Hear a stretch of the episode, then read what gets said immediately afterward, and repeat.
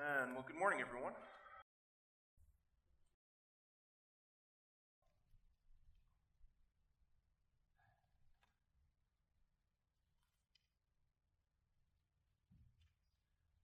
Disconglomerated.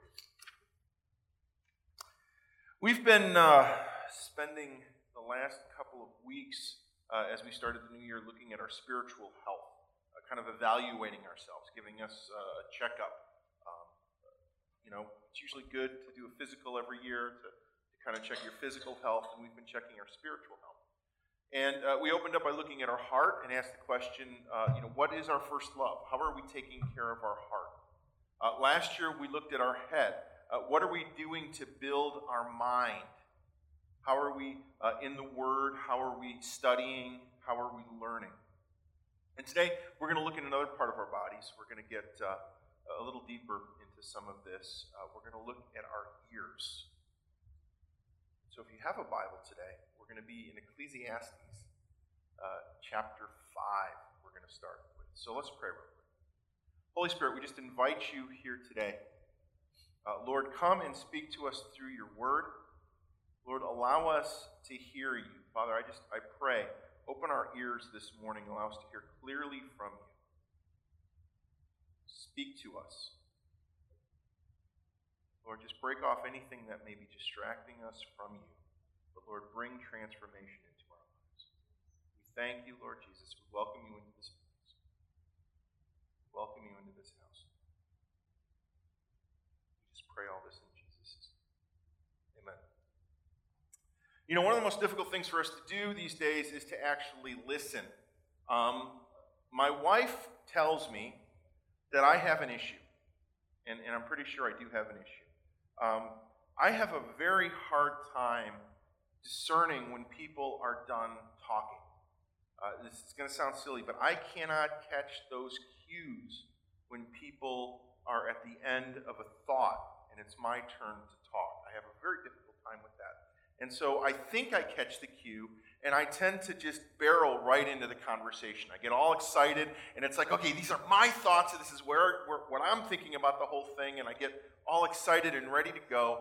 And it, it irritates my wife because I tend to bulldoze over her thoughts and the things uh, that she wants to say. And I know uh, for the last 32 years, I've tried to learn some of those cues better, but I really struggle with that. I struggle hearing it because my mind starts engaging in the conversation and I start thinking of all the cool things that I could possibly say and I get all excited and I have like ADHD of the mouth at times and it just wants to come out and I want to talk. But one of the things I've learned uh, as I was trained as a coach and I've done coaching is that, that sometimes it's more important to listen than to actually talk. Sometimes it's more important to hear what a person is saying than it is to tell them what you think. The problem is, deep down inside, we all want to tell, we all want to speak, we all want to be heard, don't we? We all find an importance in that. But many times it's more important just to hear. Ecclesiastes 5 1 says this Guard your steps when you go into, uh, the house of God. Go near to listen rather than to offer the sacrifice of fools who do not know that they do wrong. The writer of Ecclesiastes is telling us that it's better to listen at times than to actually do. Remember the story of Mary and Martha in the Gospels. Martha is busy. She's trying to do all these things. She's trying to get everything ready, and Mary is just sitting at the feet of Jesus, listening, and Martha looks at Jesus and says, Can you rebuke my sister and tell her to get her butt in gear? I need help. And what does Jesus tell her? She's picked the better thing to do. She's picked the better to listen. To listen. Notice how the writer of Ecclesiastes continues in verse 2 Do not be quick with your mouth, do not be hasty in your heart uh, to utter anything before God. God is in heaven and you are on earth, so let your words be few. A dream comes where there are many cares, and many words mark the speech of a fool. We, we tend to want to be doers, we want to be people of action. We want to move. We want to talk. We want to be heard. But, but as we gauge our spiritual maturity, as we gauge our spiritual health, sometimes it's more important to step back and ask, um,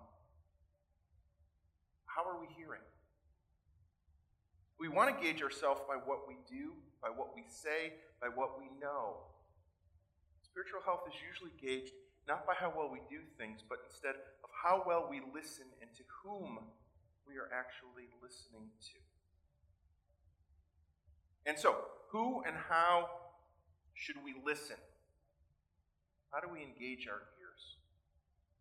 Uh, first and foremost, if we're spiritual healthy, we should be listening to God.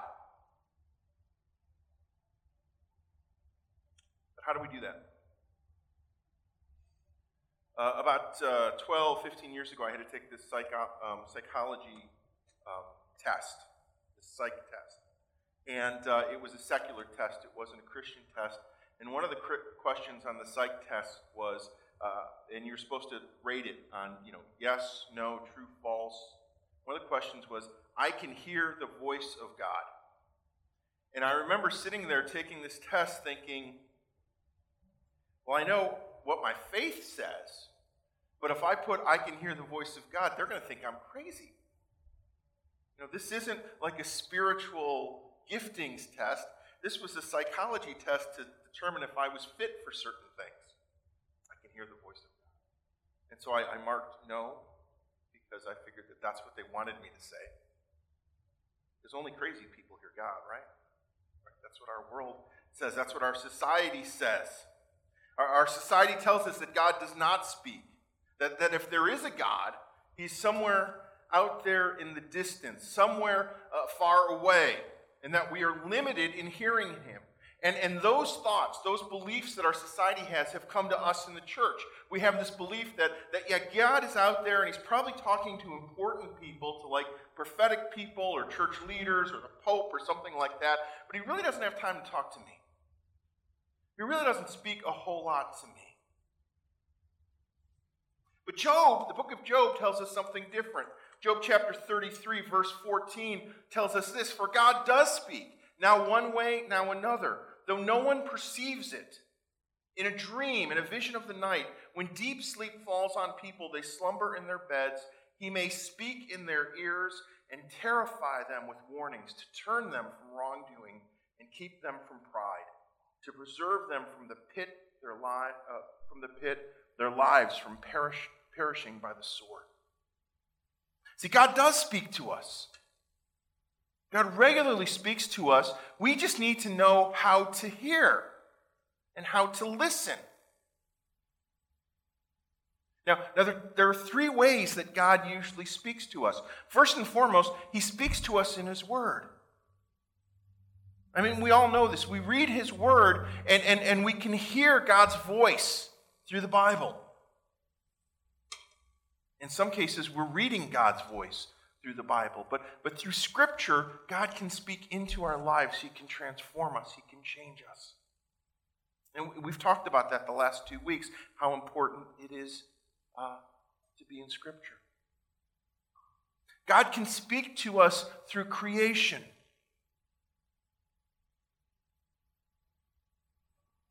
Years ago, Cindy and I were trying to discern if we were supposed to come back to DeKalb or not, and we did a field trip. We did a couple of these field trips up from Georgia to uh, DeKalb to northern Illinois, and we've been praying and we've been thinking and we've been trying to figure out what God is trying to tell us to do. And we had some prophetic words and we had some dreams, but we were still a little uncertain. And we were coming down 23 from the north towards Sycamore and DeKalb, and it was a really overcast day, and we were praying and we were talking in the car, and then all of a sudden the clouds parted, and this beam of light just came down upon DeKalb and Sycamore and the whole area. And we looked at each other and we're like, is that a sign?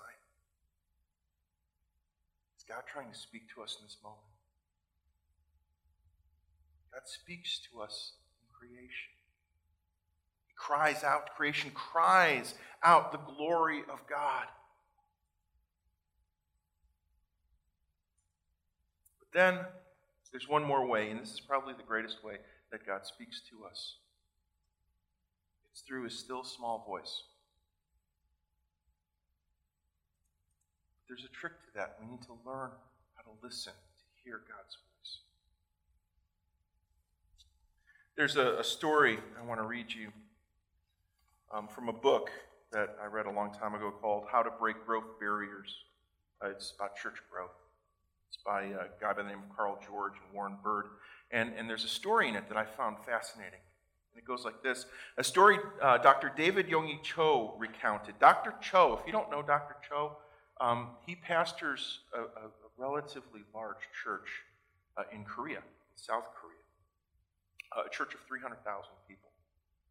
Um, yeah, so it's, it's, I think it's the biggest church in the world. A story Dr. Cho recounted in my hearing summarizes the essence of what prayer could be about.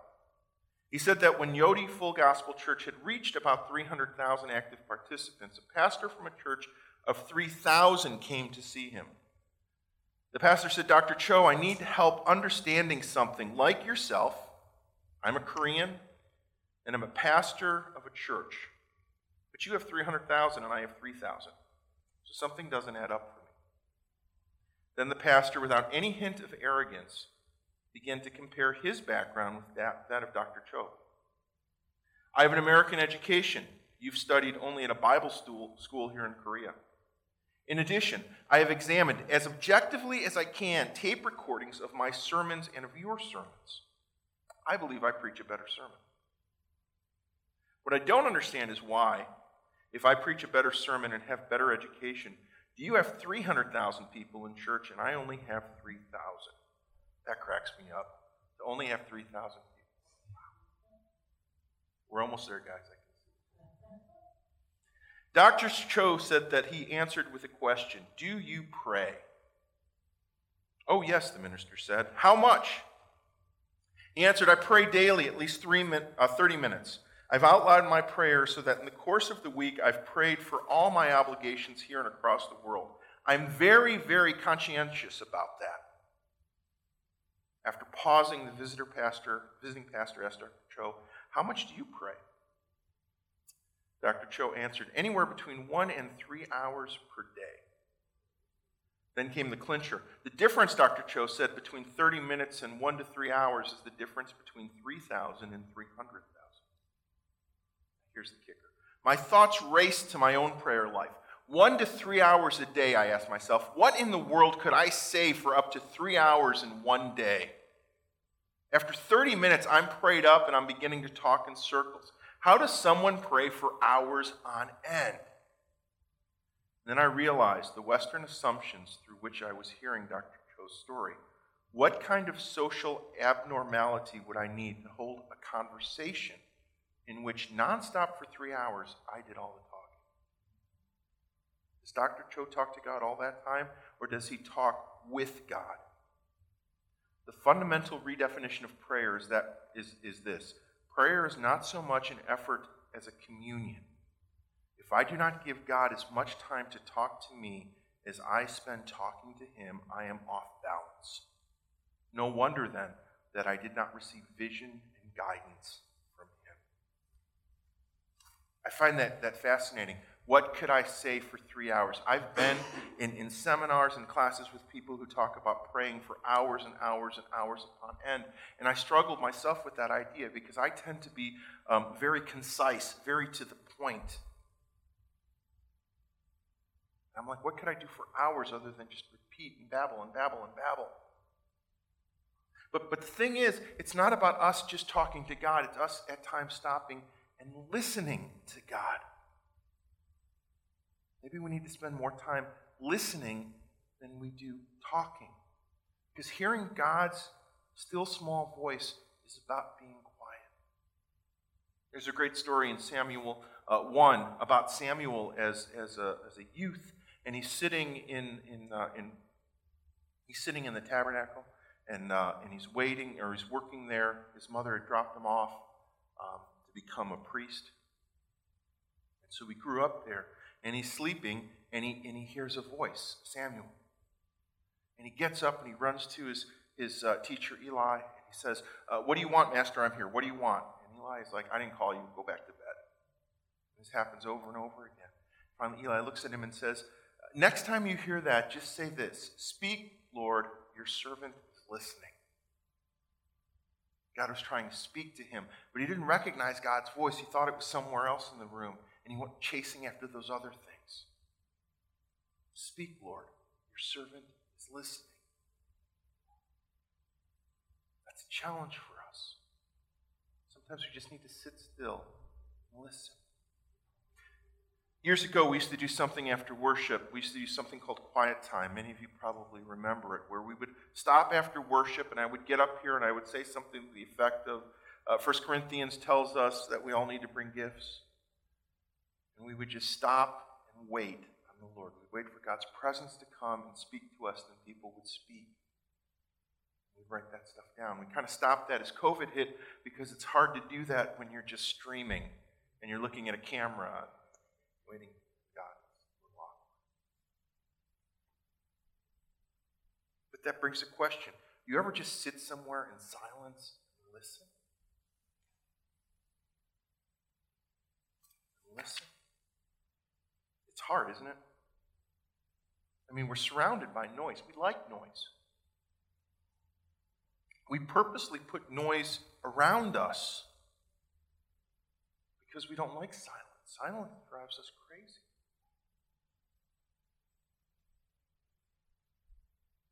But if we listen, God speaks. We were at intercession a couple weeks ago, and Cindy, uh, we are getting ready to go, and Cindy says, "I think we're just supposed to like just sit there and be quiet for the hours and pray." And so she found um, she found uh, some music that was just gentle instrumentation. No singing, no vocals, just like gentle piano in the background. And we put it on quietly in the room because, you know, we need noise. And we just sat in the room. We invited the presence of the Lord. We just sat for an hour in His presence. Uh, it's called soaking prayer in, in many traditions, what that looks like. Just soak in God's presence. And then when we were done, we said, Did anyone hear anything? And lo and behold, most everybody in the room had something that the Lord shared with them. Some of it was personal, some of it was church related. It's just stopping and listening. Now, as we listen for God, we also should be in a position where we're listening to others. Proverbs 19:20 says this: Listen to advice and accept discipline. At the end, you will be counted among the wise. Look, one of the marks of immaturity is the inability to look to others for wisdom. So, who's speaking into your life? Who are you allowing to speak into your life? That's a challenging thing because many times we think no one can fully understand what I'm dealing with. We feel alone. But sometimes we create that atmosphere for ourselves. We prevent other people from speaking into our lives because we're positive no one can fully understand us. No one can fully understand what we're dealing with. But the truth is, there are many people who've been down the same path that we are going down, that have experienced the same things that we've experienced. Through the midst of COVID, I was uh, hired by the Vineyard to coach a bunch of Vineyard pastors. The, the, the, contract came before COVID. We had no idea that this was going to occur over COVID. The Vineyard started this wellness program for a bunch of pastors um, who were going through different situations of life. Some were church planting, some were transitioning. They were taking a church over, a well established church over, and this was their first time. Some were, were, were um, pastors of color, some were female pastors. They were just in these specific situations. So they put together this program to kind of work on their spiritual well being. And they gave them a mentor, they gave them a coach, they gave them a spiritual director. And I got to coach six of, of these uh, incredible pastors for two years. And so I flew down to San Antonio and I had a, you know, they all interviewed all of us coaches and six chose me. This was in February of 2020 before everything got interested. And then as soon as we got back to town, and as soon as this was all supposed to start, COVID broke loose. And my coaching turned into something completely different than what I anticipated. But I learned something really interesting in the midst of that two year process. See, one would think my job as a coach, and I think people get confused at what a coach does, is to give direction, is to give wisdom, is to like help people learn. But in reality, a coach does something different. He's just there to ask questions and to listen.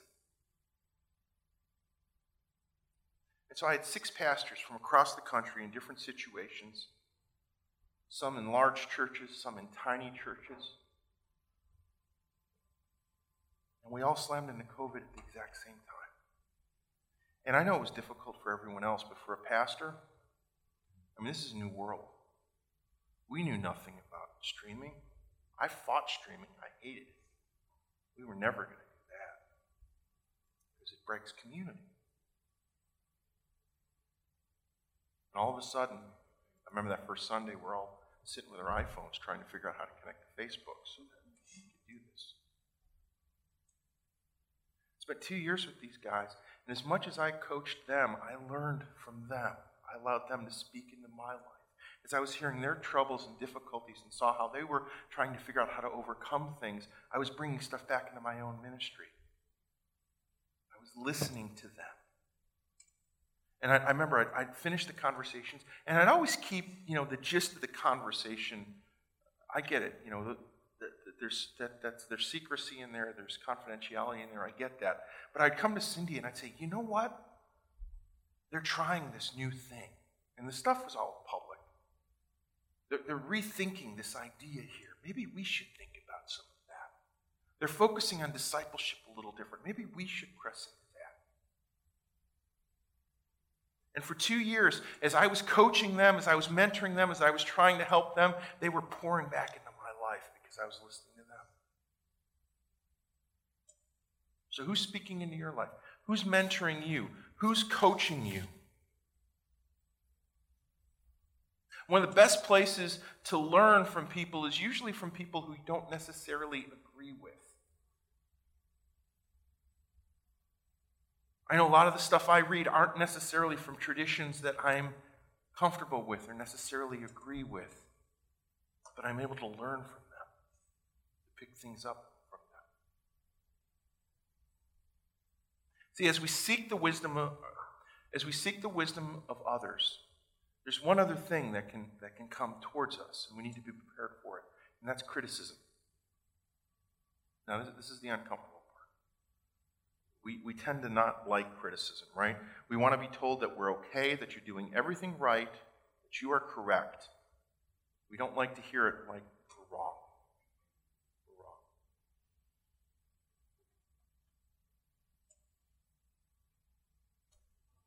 The world tells us not to be wrong, always fake it until you make it.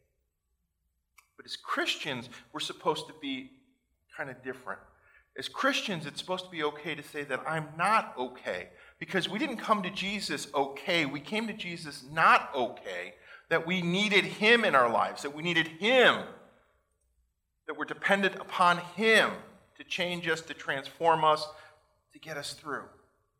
That, that's what Christianity is all supposed to be about our dependence upon Christ, not our dependence upon ourselves and how much we know, but on who He is. And so the measure of health for, for a Christian, the measure of health of our spirituality in many ways, is how do we deal with criticism? Proverbs 25, verse 12 says this Like an earring of gold or an ornament of fine gold is the rebuke of a wise judge to a listening ear. We need to be open to corrections uh, because as we get corrected, we can become more like Jesus. We can become more mature. We become healthier. See, that's one of the struggles we have right now. We don't know how to listen and learn. We don't know how to take criticism. Instead of taking criticism, we feel the need to defend ourselves. We feel the need to be right at all costs, no matter what. I've been in so many meetings that have turned into screaming matches because what has occurred is the loudest usually is the one who's right because they can talk over everybody. And so I need to somehow be the loudest to get my point across. But perhaps instead of being the loudest, loudest, perhaps instead of always being right, it would be simply better to learn, to be quiet, to listen. Criticism isn't easy, and there's a way to take it. Uh, you need to realize that there are two types of criticism out there healthy criticism and unhealthy criticism. Healthy criticism comes out of a place of love, a true desire to see someone thrive. If people come into my life and speak into my life and challenge me on certain areas of my life to see me grow, to become a better pastor, a better preacher. Remember, years ago, I was part of a, a, a group of, of pastors who were learning how to do church better, congregation better, and I had to do the scariest thing I'd ever done in my life. This is, gosh, had to be about 14, 15 years ago. They wanted me to tape record, videotape record one of my sermons. This is before all of that. And I remember we, we found a cheap, we found a cheap, uh, what are those, VHF, VHS recorder, camcorder thingies. We set it up in the back, and we recorded one of my sermons. And I had to send it into this professional who was going to go over my notes and go over my sermon and, and help me learn from it. And I was terrified. Because I don't know about you, but I like living in ignorance. I like to believe that everything I'm doing is just fine. And you guys are usually polite. But this person was being paid not to be polite. I don't know if I like that. And so I remember the day I had the, the one-on-one meeting with her and she sat down, I was terrified because I didn't want to hear that I was like terrible and just need to put the church down and move on. And so I remember sitting down in the room and she looked at me and she goes, You know, you have a natural gift for this. You really do, and that's your weakness. I go, Okay, this is weird. What do you mean that's my weakness? She goes, I've looked at your notes. She could, maybe if you planned your stories out in advance instead of tell story here, maybe your sermons would be better. That was hard to take. But it was coming out of a spirit of love to see me improve. Now, unhealthy criticism comes out of a place of malice. And the key is to figure out where criticism is coming from and to use discernment. When we talk about testing words, I had someone uh, once upon a time in our church come up to Cindy and give her a really, really hard word. Really hard word. I'm not going to get details what it was, but it was really hard. And it affected her in a negative way. She was just heartbroken. But I remember her coming up to me, and then she went to a bunch of other people. She went to Jeff. I don't remember if you were here or not, but she went to a bunch of people who she trusted, who she loved, who she believed would speak the truth into her, and went to them and said, This is the word that I received. Do you see this in me? Do you see this in me? Because if this is in me, I got to deal with it. But, but I just get the sense like this isn't in me, that this is something else. And repeatedly, over and over again, they said, No, we don't see that. We don't see that. See, when criticism comes, we have to test it. And, and, sometimes we need to go to other people and just ask that question Do you see that in me? Is, is that an issue? And we need to find people who will be brutally honest with us and say, Yeah, that's an issue. Maybe you should work on that. Or say, No, don't. It's not always just to reject everything, it's to test everything. See what the Lord has to say about it. I want to wrap this up with just one thing. One of the things I've noticed is that many of the wisest people I know speak very little and listen quite a bit. And I know for me, listening can be a challenge. And so I've observed some of these people over the years, and, and this is what I've noticed that they do. Some of the things that they do, that I do, that can help you to work on listening. So, first, for, first and foremost, we need to learn to listen to God. We can't listen well to others if we're not listening to God. There's a spiritual discipline called silence and solitude, and we do not talk about that discipline a whole lot in, in, the Western church. We like talking about fasting, and we like talking about study and all those other things, but silence and solitude is a spiritual discipline. remember the first time Cindy and I ever did like an intense amount of silence and solitude. We were on a pastoral Sabbath retreat, and, and on the calendar for our day, the schedule for our day, there was a two hour block after lunch called Silence and Solitude. And we looked at the guy who was running it, like, what, what are we supposed to do during silence and solitude? And he's like, yeah, you're not getting this. It's not about what you do during silence and solitude. It's called, you know, you don't do during silence and solitude. And so we, we kind of went, we were in this beautiful um, retreat center that was literally in the middle of nowhere. And so we just kind of went our separate ways. And I remember I tried to learn how to canoe in the middle of silence and solitude because I figured if I was in the middle of a river, that I wouldn't hear anything. And you know what? It was right. I almost killed myself in the process, but, but it was still right. Cindy went for a walk somewhere, and, and God spoke to us in those moments. God spoke to us in those moments. So, maybe you need to add a time of silence and solitude into your life. When I say silence, I mean silence. Try to remove distractions. I know a lot of people say, I'm going to go for a walk and hear God. That is awesome. Eugene Peterson, in his book on his uh, memoirs called The Pastor, when he talks about his quiet time that him and his wife do on, on the day that they take Sabbath, they go for a hike separately into the woods. And then they come back together at the end of the day to discuss what, or at lunch to discuss what the Lord said. Now, they live out like in Montana where there's woods and stuff. But they do this. And so, exercise and going for a walk, those are great things to do. But the way you do silence and solitude is not to have earbuds in listening to the newest podcast. And that's what we all do, right? So, can you go for a walk and just hear nature? Just hear the birds, hear the wind. Just listen for the Lord. So, try it take some time, schedule, and I don't mean you need to spend like, you know, a week in silence and solitude or just take half an hour. Remove any distractions and just start it by praying, you know, speak, Lord, your servant is listening. Wait to see what God does. Wait to see how he meets you. Now, that's listening to God. Listening to people is a little bit more challenging. So I'm going to give you like coach training in incredibly compact. When you're listening to people, a few things. One, give the person your full attention.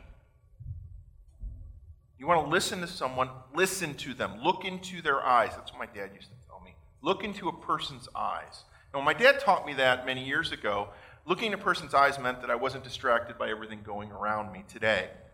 When you're listening to a person, turn your phone off and put it away. Give them your full attention. We've gotten so good at, at, at multitasking that we don't realize that we multitask. And here's something you might not realize. Out of all the leadership books I've read, we don't know how to multitask. We don't multitask. We think we multitask. We don't. We do a lot of single tasks really close to one another. But you can't listen to a person and read a text at the same time. You can't. I know that from my coaching because I'll get an email and I'll pop into my email real quick to read it because I'm on Zoom. They don't know that I'm reading an email. And then I completely missed whatever that person said for that moment. So give them your full attention. Two, ask open ended questions of a person. We like to ask yes and no questions. We're all, you know, are you okay? That's a yes or no question. And what's the answer 99% of the time? I'm fine. When, when the shooting happened in DeKalb, I remember we were trained as pastors on how to minister. Uh, we all knew how to do grief on a one on one basis, but how do you do grief when an entire community is, is dealing with issues? And one of the things that they taught us to say was, How are you holding up? How are you holding up? You can't answer that with a yes. Ask open ended questions. What's the Lord speaking to you right now? How are you experiencing God's presence? What is the Lord saying to you about this certain situation? What are your plans? Three, fight the urge to respond, especially with direction. Fight the urge to, yeah, I hear your story, but you know what? My story's better. Let, let me take your story and, and tell you how my life is worse than yours. Ask another question. There's a, um, um, I think it's Toyota, had a quality um, assessment thing that they developed to get to the root of an issue, to get the root of a problem, and they call it the five whys. And we're going to talk about why in a minute.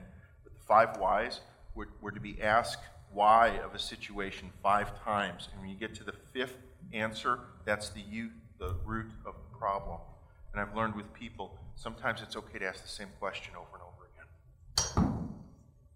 Because by the time you get to the fifth, you're at the root. By the way, um, never, never ask why. Why is an accusatory question. Why are you feeling so bad?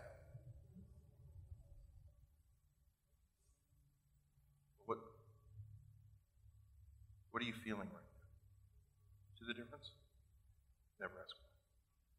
Next, ask, ask them to, to verify what you're hearing. This is a wonderful statement. What I think I hear you saying is, and that clarifies that you're understanding. Say what they said to you back. What I think I understand you saying is, bah, bah, bah. and they'll say, yeah, that's what I'm. That's what I mean. Or, no, no, no, no. This is what I And the last one, the most important thing I think as far as listening goes, is simple be curious. I feel like I've said this in all three sermons so far, but just be curious about people's lives. We are not curious about one another. We're just looking to check boxes off and get through conversations to our next task. Be curious. Because as you're curious, you learn. Curiosity opens up a pathway to learning growing.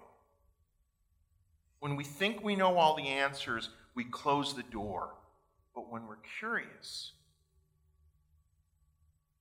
we learn. Look, our society right now is greatly divided. We all have opinions on everything, and we all feel the need to be right right now. You're being told that you can't be wrong. That if the other side is right, then the world is coming to an end. Maybe we just need to take the time right now, instead of trying to always be right, just